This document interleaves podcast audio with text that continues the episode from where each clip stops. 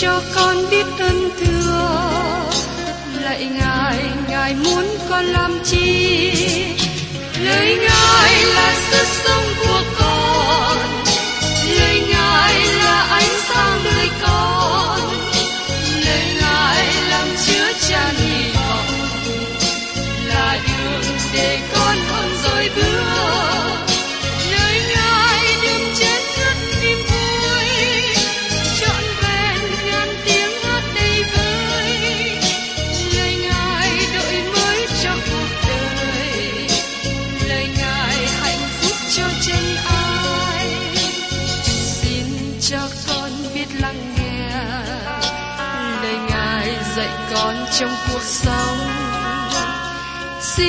cho con biết lắng nghe. Lời ngài từng theo bước đời con. Xin cho con biết sẵn sàng chờ đợi và vẫn nghe theo chúa. Xin cho con biết sẵn sàng thực hành lời chúa đã truyền ban Hân hoan chào mừng quý vị đến nghe chương trình Tìm hiểu Thánh Kinh. Đây là một chương trình học kinh thánh liên tục và hệ thống trong thời gian 5 năm. Chúng ta sẽ lần lượt khảo sát từ sáng thế ký cho đến khải huyền. Mục sư tiến sĩ McGee là người được Chúa dùng để sáng lập và thực hiện chương trình này. Ông tin rằng lời của Đức Chúa Trời có khả năng đáp ứng mọi nhu cầu cho tất cả mọi người trên thế giới, không phân biệt chủng tộc, văn hóa, trình độ tuổi tác hay phái tính.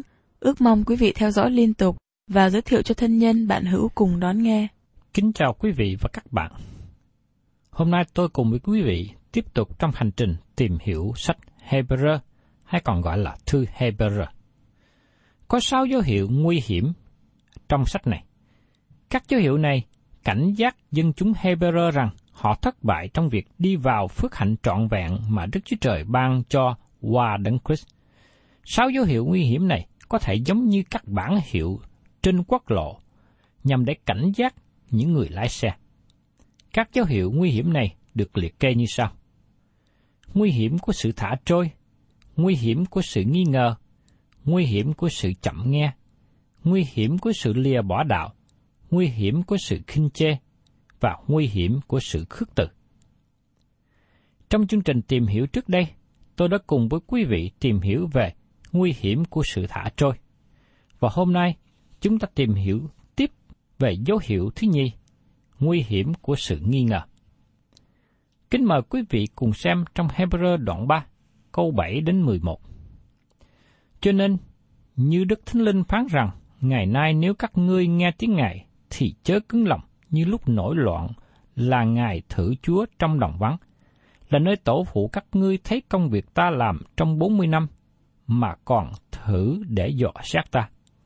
Nhưng đó, ta giận dòng dõi này và phán rằng, lòng chúng nó lầm lạc luôn, chẳng từng biết đường lối ta. Này là lời thề mà ta lập trong cơn thịnh nộ, rằng chúng nó sẽ chẳng hề vào sự yên nghỉ ta. Xin hãy chú ý, chúng ta đến một chữ chuyển tiếp mở đầu trong đoạn này. Cho nên, chúng ta có một chữ tương tự như vậy trong câu 1 bởi cớ đó, và chúng ta sẽ thấy một chữ tương tự nữa trong câu 10, nhân đó. Như tôi đã nói, nó giống như cánh cửa mở hai chiều, đi trở về quá khứ và hướng đến tương lai. Nó cũng là một dấu hiệu cảnh giác nguy hiểm khi các bạn đi đến một con đường lớn và nó dẫn đến thiên đàng. Nó cũng giống như một dấu hiệu cảnh giác cho người lái xe trước khi đi vào xa lộ. Nhưng rất tiếc các tài xế không chịu tuân theo và đi sai chiều. Từ ngữ chuyển tiếp cho nên, nhắc cho chúng ta những gì mới được nói trước đó, tức là những lời nói bởi tiên tri, các thiên sứ và môi xe đều quan trọng. Nhưng khi so với lời được nói bởi Chúa Giêsu quan trọng hơn như thế nào, chúng ta cần phải cẩn thận đừng có sự nghi ngờ. Giờ đây chúng ta thấy tác giả trích dẫn lời thi thiên đoạn 95 câu 7 đến 11 bắt đầu với lời Ngày nay nếu các ngươi nghe tiếng Ngài thì chớ cứng lòng. Trong sách thi thiên nói rất nhiều về Chúa Giêsu Christ như chúng ta thấy trong thi thiên 95 này. Tôi xin nhắc lại trong thi thiên 95 câu 7 đến 11. Vì Ngài là Đức Chúa Trời chúng tôi, chúng tôi là dân của đồng cỏ Ngài, là chiên tai Ngài dịu dắt. Ngày nay, nếu các ngươi nghe tiếng Ngài, chớ cứng lòng như tại Mariba, như nhằm Ngài Masa trong đồng vắng, là nơi tổ phụ các ngươi thử ta, dò ta, và thấy công việc ta. Trong bốn mươi năm, ta gớm ghiếc dòng dõi này. Ta phán rằng, ấy là một dân có lòng lầm lạc, chẳng từng biết đường lối ta. Nhưng đó ta nổi giận mà thề rằng, chúng nó sẽ chẳng hề vào sự yên nghỉ ta. Thưa các bạn, trong Hebrew đoạn 3, câu 7 đến 11, giải nghĩa một phần của Thi Thiên 95 và dân Israel cho chúng ta một thí dụ. Xin hãy suy nghĩ trong giây phút. Thế hệ dân Israel ra khỏi Ai Cập nghi ngờ Đức Chúa Trời, và bởi sự nghi ngờ, họ không hề được vào xứ Canaan, tức là đất hứa. Chúng nó sẽ chẳng hề vào sự yên nghỉ ta. Tôi đánh dấu vào kinh thánh từ ngữ yên nghỉ. Có hơn 10 lần từ ngữ này được đề cập trong đoạn này và đoạn kế tiếp, nhưng nó không phải lúc nào cũng có cùng một ý nghĩa có sự yên nghỉ về sự cứu rỗi.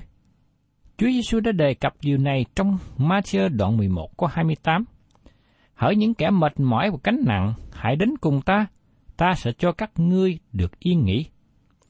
Bởi vì Chúa Giêsu đã mang lấy gánh nặng tội lỗi cho chúng ta trên thập tự giá. Tội lỗi của chúng ta được tha thứ và chúng ta có sự cứu rỗi trong quyết Ngài. Vì thế, các bạn không cần phải làm bất cứ điều gì vì Đức Chúa Trời sẽ tha thứ cho các bạn. Đấng Christ đã làm điều đó khi Ngài chịu chết cho các bạn. Tất cả điều mà các bạn cần làm là tin và tiếp nhận Đấng Christ. Dân chúng Israel giờ đây biết sự yên nghỉ của sự cứu chuộc. Họ không còn làm tôi mọi ở Ai Cập nữa. Họ được đi ra bởi quyết, quyết bôi trên phía trước cột nhà. Họ được đi ra bởi quyền năng, Đức Chúa Trời đem họ vượt qua biển đỏ. Đức Chúa Trời giải cứu họ.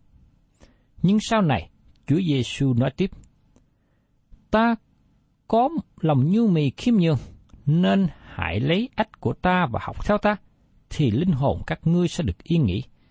Trong Matthew đoạn 11 câu 29. Đây là thứ yên nghỉ khác. Nó không phải là yên nghỉ của sự cứu rỗi. Tôi gọi đó là yên nghỉ của sự vâng lời, yên nghĩ về sự vui mừng của cơ đốc nhân. Khi dân chúng Israel ra khỏi Ai Cập và họ băng qua biển đỏ, họ hát bài ca môi xe. Như được kỹ thuật trong suốt Egypto ký đoạn 15 câu 1. Môi xe và dân Israel hát bài ca này cho Đức Giê-hô-va rằng, Tôi ca tụng Đức Giê-hô-va vì Ngài rất vinh hiển, oai nghiêm. Ngài đã liện xuống biển ngựa và người cởi ngựa. Thưa các bạn, sau khi họ rời Sinai, với hành trình 11 ngày họ có thể vào đất hứa, nhưng họ không vào. Thay vào đó, họ cử một nhóm thám tử đi xem xét đất hứa. Điều đó không cần thiết, bởi vì Đức Chúa Trời nói rằng Ngài sẽ chăm sóc, Ngài sẽ lo liệu, nhưng họ không tin Ngài. Dầu rằng các thám tử này thấy đất hứa thật tốt đẹp, nhưng điều họ đang chú ý là người bản xứ rất cao lớn còn dân Israel giống như cào cào vậy. Họ đã không thấy Đức Chúa Trời. Họ làm cho dân chúng nghe lời báo cáo sai lệch, ngoại trừ Caleb và Jose, tin tưởng rằng Đức Chúa Trời có thể đánh bại những người cao lớn này. Nhưng dân chúng lại nghe lời báo cáo của số đông mười thám tử kia. Vì thế, họ bị Đức Chúa Trời hình phạt, bị lưu lạc trong đồng vắng 40 năm, trong khi hành trình của họ chỉ mất một số ngày đường rất ngắn. Tại sao như thế? Bởi vì không tin. Các bạn thấy rằng họ không đủ sức tin cậy vào Đức Chúa Trời để vào đất hứa. Họ đủ tin Đức Chúa Trời để ra khỏi Ai Cập, nhưng không có đức tin để vào đất hứa Canaan, vào xứ Canaan. Đức Chúa Trời nói rằng thế hệ không tin sẽ chết trong đồng vắng, và Ngài sẽ đem con cái của họ vào trong đất hứa. Và chúng ta thấy ông Giuse đem thế hệ kế tiếp vào trong đất hứa. Họ phải vượt qua sông Doanh. Nhưng họ vượt qua bằng cách nào? Đức Chúa Trời bảo các thầy tế lễ khiên hòm giáo ước đi trước. Hòm giáo ước biểu tượng cho sự hiện diện của Đức Chúa Trời. Khi bàn chân của các thầy tế lễ đụng vào nước, nước sông vô đanh rẽ ra. Những thầy tế lễ khiến hòm giáo ước của Đức Chúa Trời dừng chân vững trên đất khô giữa sông vô đanh, trong khi cả dân Israel đi qua trên đất khô, cho đến chừng cả dân qua khỏi sông vô đanh. Điều đó được ký thuật trong vô xê đoạn 3 câu 17. Sau đó họ lấy 12 hòn đá từ giữa sông, nơi mà các thầy tế lễ đã đứng với hòm giao ước. Các hòn đá được đem lên bờ trong đất hứa làm kỷ niệm. Khi nước sông giô đanh phủ lấp 12 hòn đá, nó biểu tượng cho sự chết của Đấng Christ. Khi 12 hòn đá được đem ra khỏi sông giô đanh và đặt làm kỷ niệm ở phía bên kia sông, nói về sự sống lại của Đấng Christ. Phaolô cũng nói điều này trong Roma đoạn 6 câu 4. Vậy chúng ta đã bị chôn với Ngài bởi phép bắp tem trong sự chết Ngài, hầu cho Đấng Christ nhờ vinh hiển của Cha được từ kẻ chết sống lại thế nào, thì chúng ta cũng sống trong đời mới thể ấy. Hiện nay chúng ta đang liên hiệp với Đấng Christ hàng sống, và đó là phương cách duy nhất chúng ta vui mừng về Canaan. Canaan không phải là thiên đàng. Chúng ta tìm thấy sự yên nghỉ đời đời, và Chúa Giêsu ban cho sự yên nghỉ đó. Nhưng vấn đề hiện nay là các bạn có vào sự yên nghỉ mà người tin nhận Chúa Giêsu có khi tạm trú trên đất này không? Hiện nay các bạn có phải là cơ đốc nhân vui mừng không? Các bạn tìm thấy chỉ có một phương cách để thực hiện, ấy là học hỏi và tin nhận lời của Đức Chúa Trời. Có bao nhiêu cơ đốc nhân trong hội thánh ngày nay thật sự học hỏi lời của Đức Chúa Trời? Trong sách Hebrew nói cho chúng ta biết rằng lời của Đức Chúa Trời rất quyền năng. Giờ đây, điều đó đề cập về Chúa Giêsu, nhưng cũng đề cập về lời được viết. Vì thế, chỉ có một phương cách mà các bạn và tôi ở gần với Đức Chúa Trời, ấy là ở gần với lời của Ngài.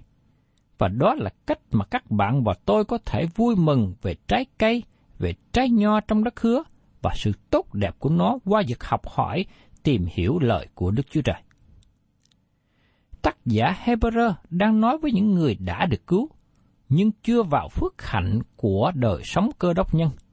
Họ nghi ngờ Đức Chúa Trời, và kết quả là họ đang trải qua kinh nghiệm thử thách trong đồng vắng. Nhưng đó, ta dẫn dòng dõi này và phán rằng lòng chúng nó lầm lạc luôn, chẳng từng biết đường lối ta. Xin chú ý, họ lầm lạc ở đâu? Trong tư tưởng phải không?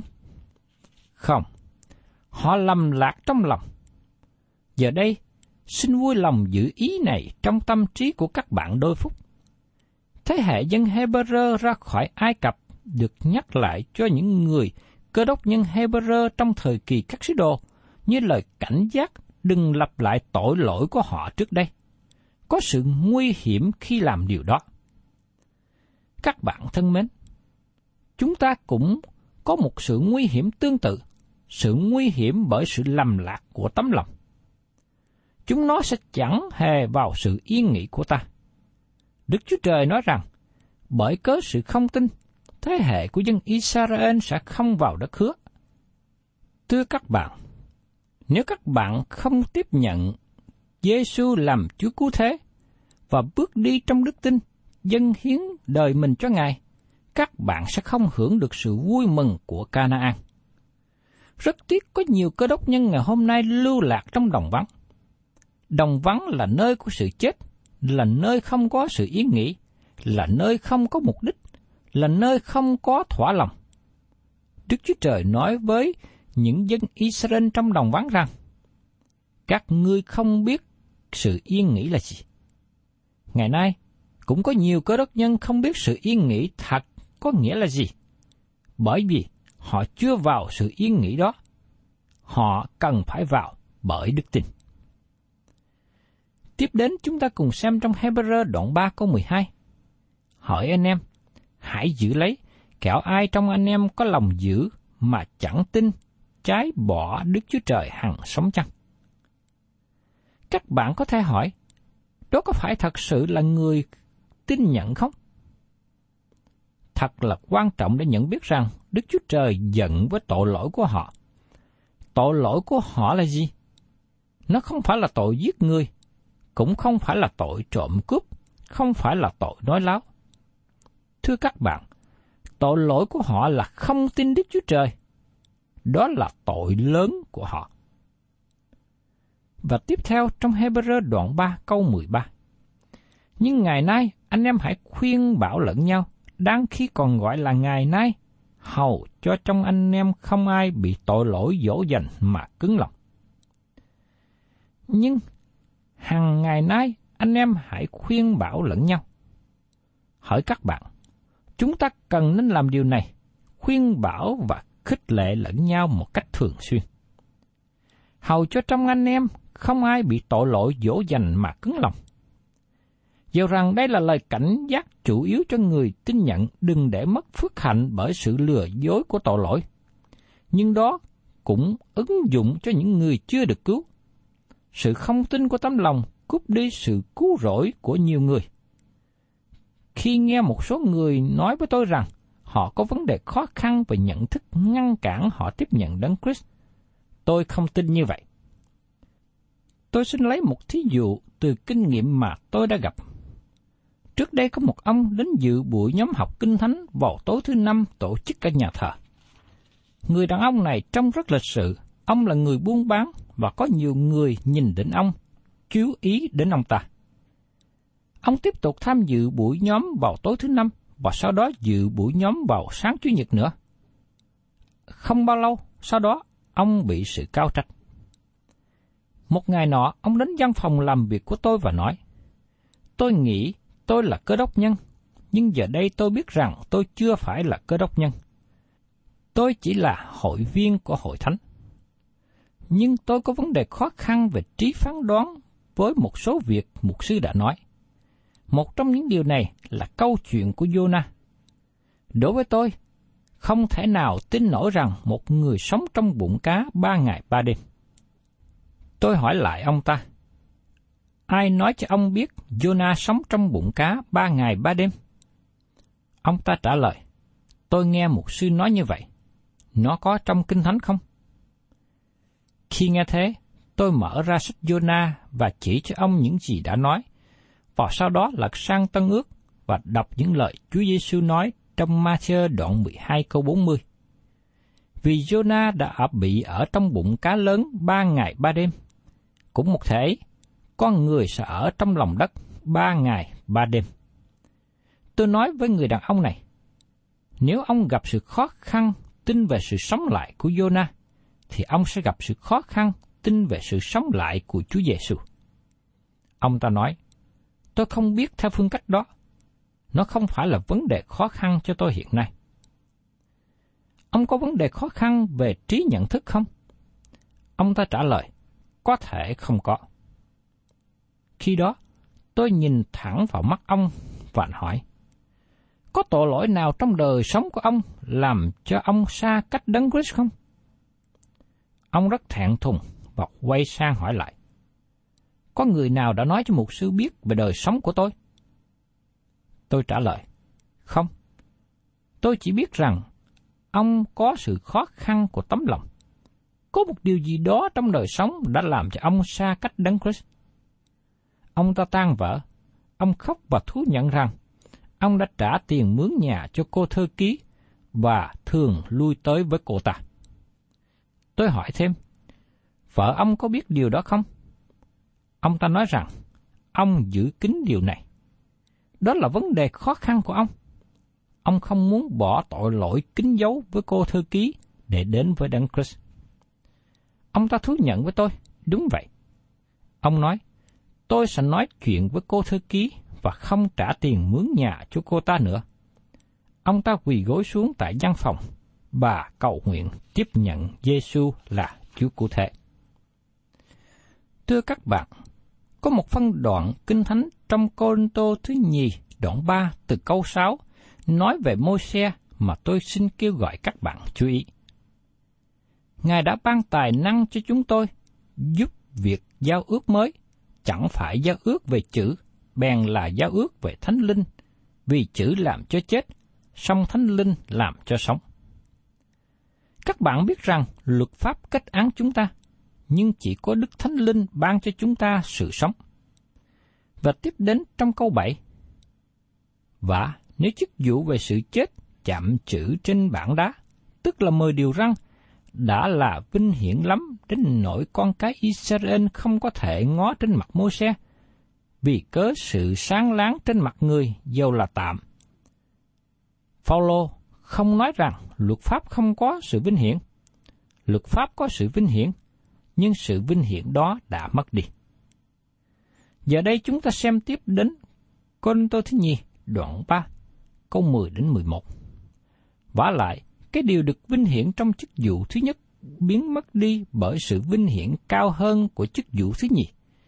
Vì nếu sự phải qua đi còn có lúc vinh hiển thay, phương chi sự bền ở sẽ có vinh hiển dường nào nữa.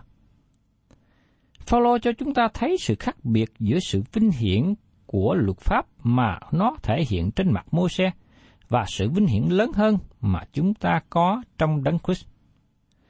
Trong Cô Tô thứ nhì đoạn 3, câu 12 đến 13 nói tiếp. Vậy, chúng ta có sự trong cậy dừng ấy, nên được rất tự do. Chúng ta chẳng làm như môi xe lấy mạng che mặt hầu cho con cái Israel không trông thấy cuối cùng của sự sáng láng phải qua. Các bạn để ý rằng, môi xe không lấy bức màn che mặt để che sự vinh hiển mờ đi như một số người phải giải nghĩa. Nhưng sự vinh hiển đang mất dần và môi xe mang bức màn để dân chúng không biết rằng nó đã biến mất. Nhưng hiện nay có một sự vinh hiển khác, đó là sự vinh hiển trong đấng Christ. Và Corinto thứ nhì, đoạn 3 câu 14-15 nói tiếp. Nhưng lòng họ đã cứng cỏi, vì đến ngày nay, khi đọc cụ ước, cái màn ấy vẫn còn chưa cất khỏi, bởi chưng ấy là trong đấng Christ mà màn đó biến đi. Ấy vậy, cho đến ngày nay, mỗi lần người ta đọc sách môi xe cho họ, cái màn ấy vẫn còn ở trên lòng họ. Các bạn thấy rằng, sự không tin không phải là vấn đề khó khăn của tâm trí, nhưng là vấn đề khó khăn từ tấm lòng. Có thể các bạn là người không muốn đến với Đấng Christ bởi vì kết tội lỗi trong đời sống của các bạn không muốn bỏ. Khi nào lòng các bạn sẵn sàng từ bỏ tội lỗi, vấn đề khó khăn về tâm trí sẽ được giải quyết. Chúa sẽ lấy bức màn khỏi tâm tư của các bạn và các bạn đến với Đấng Christ để được cứu rỗi. Xin hãy chú ý tiếp đến câu 16. Khi họ sẽ trở lại cùng Chúa, thì màn ấy mới cắt khỏi. Cái màn được cắt khỏi tâm trí của họ khi lòng các bạn hướng về Đấng Christ. Và xin xem tiếp trong Corinto thứ nhì đoạn 3, câu 17 và 18. Và Chúa tức là Thánh Linh. Thánh Linh của Chúa ở đâu thì sự tự do cũng ở đó. Chúng ta ai nấy đều để mặt trần mà nhìn xem vinh hiển của Chúa như trong gương, thì quá nên cũng một ảnh tượng Ngài, từ vinh hiển qua vinh hiển, như bởi Chúa là Thánh Linh. Đức Thánh Linh sẽ hành động trong đời sống của các bạn và làm cho Đấng Christ trở nên sự thật với các bạn. Ngài đang làm như thế cho biết bao nhiêu người trong thời của chúng ta. Khi các bạn đến với Đấng Christ, một tương lai sẽ chờ đón các bạn. Các bạn sẽ tăng trưởng trong ân điển và trong sự hiểu biết Ngài. Giờ đây, tôi xin nhắc lại Hebrew đoạn 3 câu 13. Nhưng hàng ngày anh em hãy khuyên bảo lẫn nhau, đang khi còn gọi là ngày nay, hầu cho trong anh em không ai bị tội lỗi dỗ dành mà cứng lòng. Chúng ta là những người tin nhận Chúa Giêsu cần phải đề phòng về sự lừa dối của tội lỗi. Có thể có những lúc chúng ta thấy hài lòng, dẫu rằng chúng ta đang đi qua sa mạc của đời sống. Thí dụ như một cơ đốc nhân thiếu thành thật, nhưng nói rằng lương tâm của anh ta không cáo trách. Người ấy bị lương tâm kết án, nhưng bởi vì trở nên cứng cỏi, tiếp tục phạm tội, nên lương tâm chai lì. Tôi biết một người không thành thật, ông bị khám phá là người nói dối, nhưng ông ta có thể quỳ gối xuống và cầu nguyện rất hay, nghe rất là tinh kính. Lương tâm của người ấy không còn cáo trách nữa. Dĩ nhiên, lương tâm của họ có cáo trách, nhưng lương tâm đã chai cứng và không còn cảm xúc, không còn phản ứng, người ấy để tội lỗi tiếp tục ngự trị trong lòng. Tác giả thư Hebrew trở lại kinh nghiệm trong đồng vắng của dân Israel và ứng dụng điều này với cơ đốc nhân Hebrew trong thế kỷ thứ nhất. Và điều này cũng ứng dụng trong đời sống chúng ta hiện nay. Đây chính là do Đức Thánh Linh ứng dụng các lẽ thật này trong đời sống của chúng ta. Tôi mong ước rằng lòng của các bạn cần bày tỏ sự thanh thật, sự mềm mại để Đức Thánh Linh tiếp tục tác dụng và hướng dẫn trên đời sống của quý vị. Thân chào tạm biệt quý vị và xin hẹn tái ngộ cùng quý vị trong chương trình Tìm hiểu Thánh Kinh kỳ sau.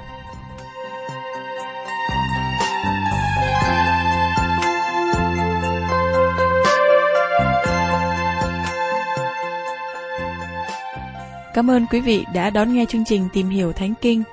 Nếu quý vị muốn có loạt bài này, xin liên lạc với chúng tôi theo địa chỉ sẽ được đọc vào cuối chương trình. Kính chào quý thính giả.